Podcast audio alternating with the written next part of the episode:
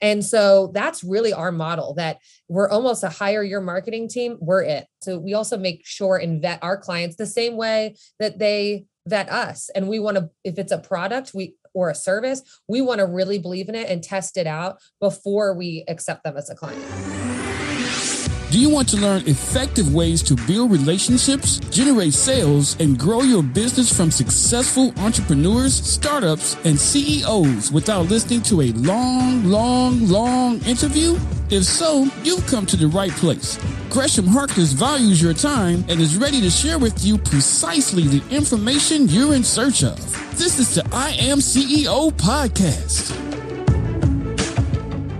Hello, hello, hello. This is Gresh from the I Am CEO podcast. I have a very special guest on the show today. I have Rachel Seda of Mix and Shine Marketing. Rachel, it's great to have you on the show. Hey, thanks for having me. I'm really happy to be here. Yes, super excited to have you on. And before we jumped into the interview, I want to read a little bit more about Rachel so you can hear about some of the awesome things that she's doing.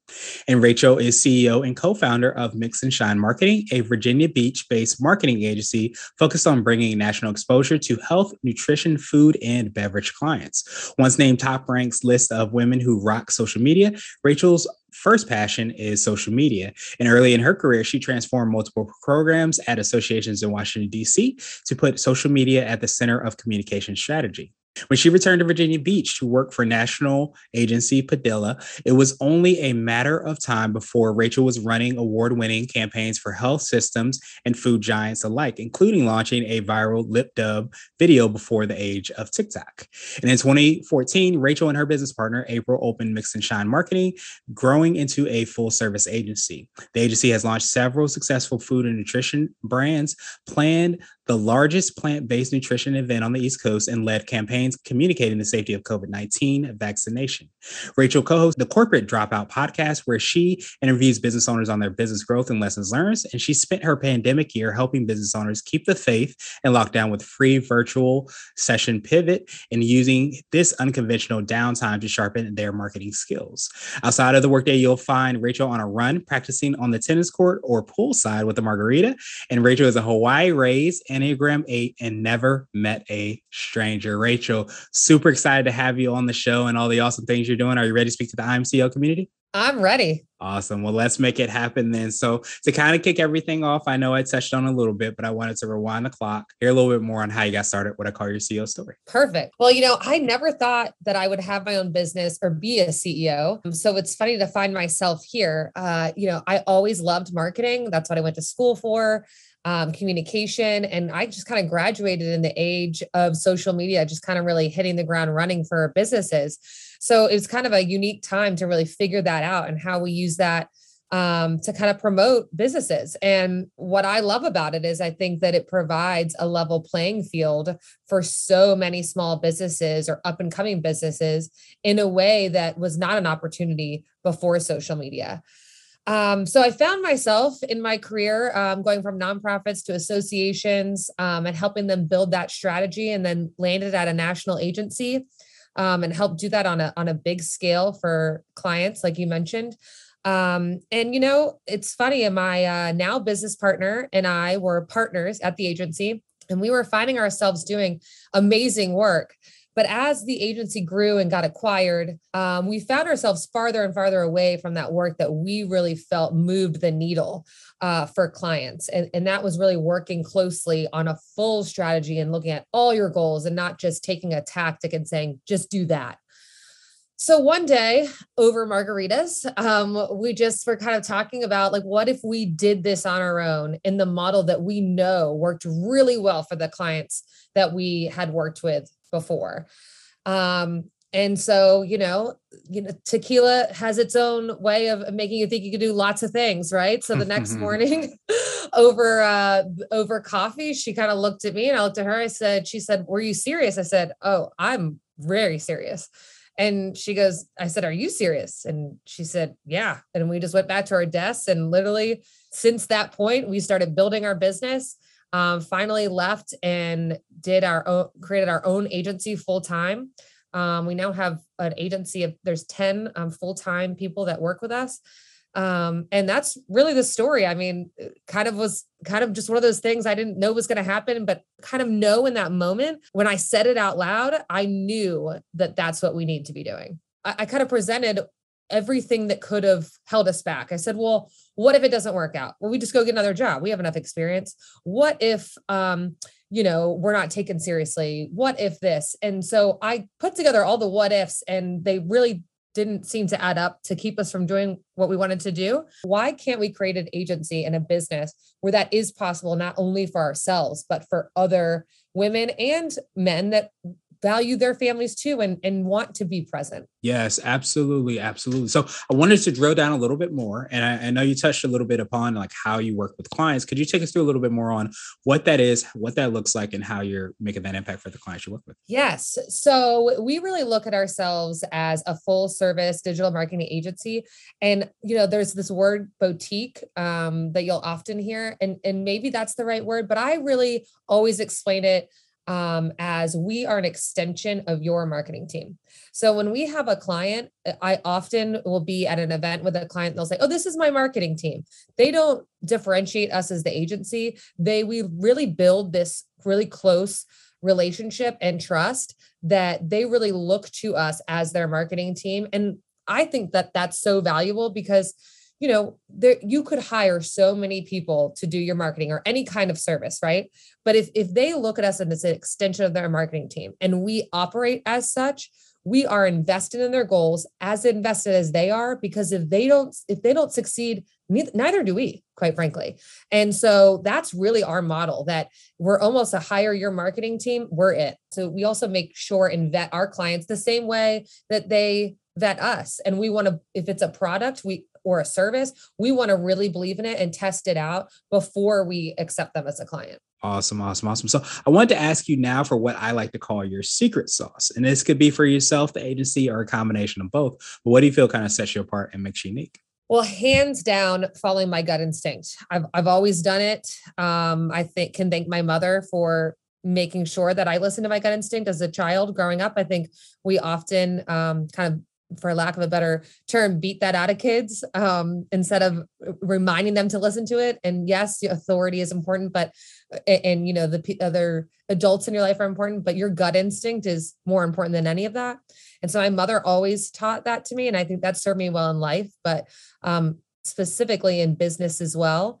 Um, and you know there you're especially growing a business you're going to have a lot of people uh, that want to advise you. And i think it's important to also um, engage in other advisors. But at the end of the day you have to listen to your gut instinct because it got you to where you are now.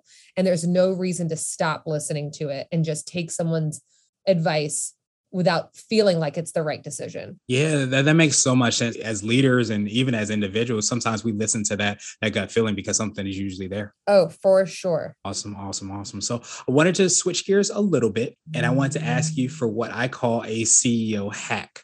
So this could be like an app, a book, or a habit that you have, but what's something that makes you more effective and efficient? Oh gosh, I have a few. So I'm go gonna I'm gonna try to be succinct.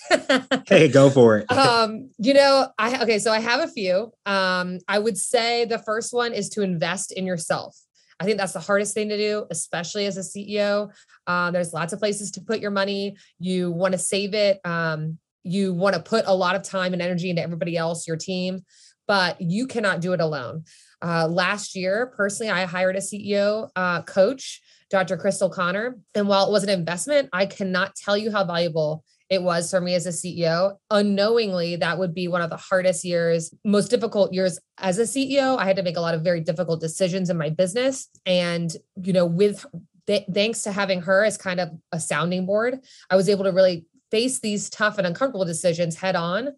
Um, and that has really helped me kind of feel confident in the decisions that we made, um, and ready to grow to the next level. I really started this year off, you know, kind of like figuring out all those tough things, making those decisions, and then knowing like they were the right decisions and where to go next. And that I had kind of a confidant that like had my back, but it was also, you know, hard on me. So I think invest in yourself, whether that's a coach or whether that's some type of training or even if it's just i'm going to have some a self-care day once a month like make sure that you do that for yourself I talk about a gut instinct moment, like something inside yes. me knew that it was worth it. And let me tell you what it was. And I think some of it too was I had a dedicated hour every week that was set aside to her and to really step away from all of the work and all, all of the distractions to really focus on some key things that were important so that you didn't put off making very important decisions that just really needed to be made.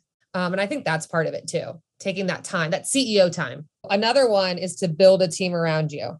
I swear, whether it's that you just start with a virtual assistant and you don't think you can afford them, you have to delegate things on your plate that are not CEO tasks, or you will get stuck in admin tasks and never have room to think and grow. You'll never grow your business that way.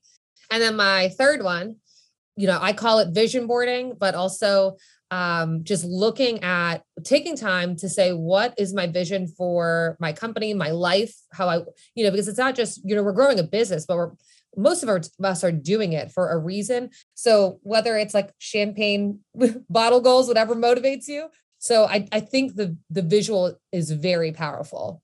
That champagne was motivating i'll tell you that much. Um the the last one I have is just as a busy CEO and mom, to me, podcasts are everything. I can listen to them on the way to work. And that's kind of where I kind of get my mindset right. I love your podcast, obviously. I also love Brene Brown's Dare to Lead. That's one that kind of gets me in the right right headspace in the morning.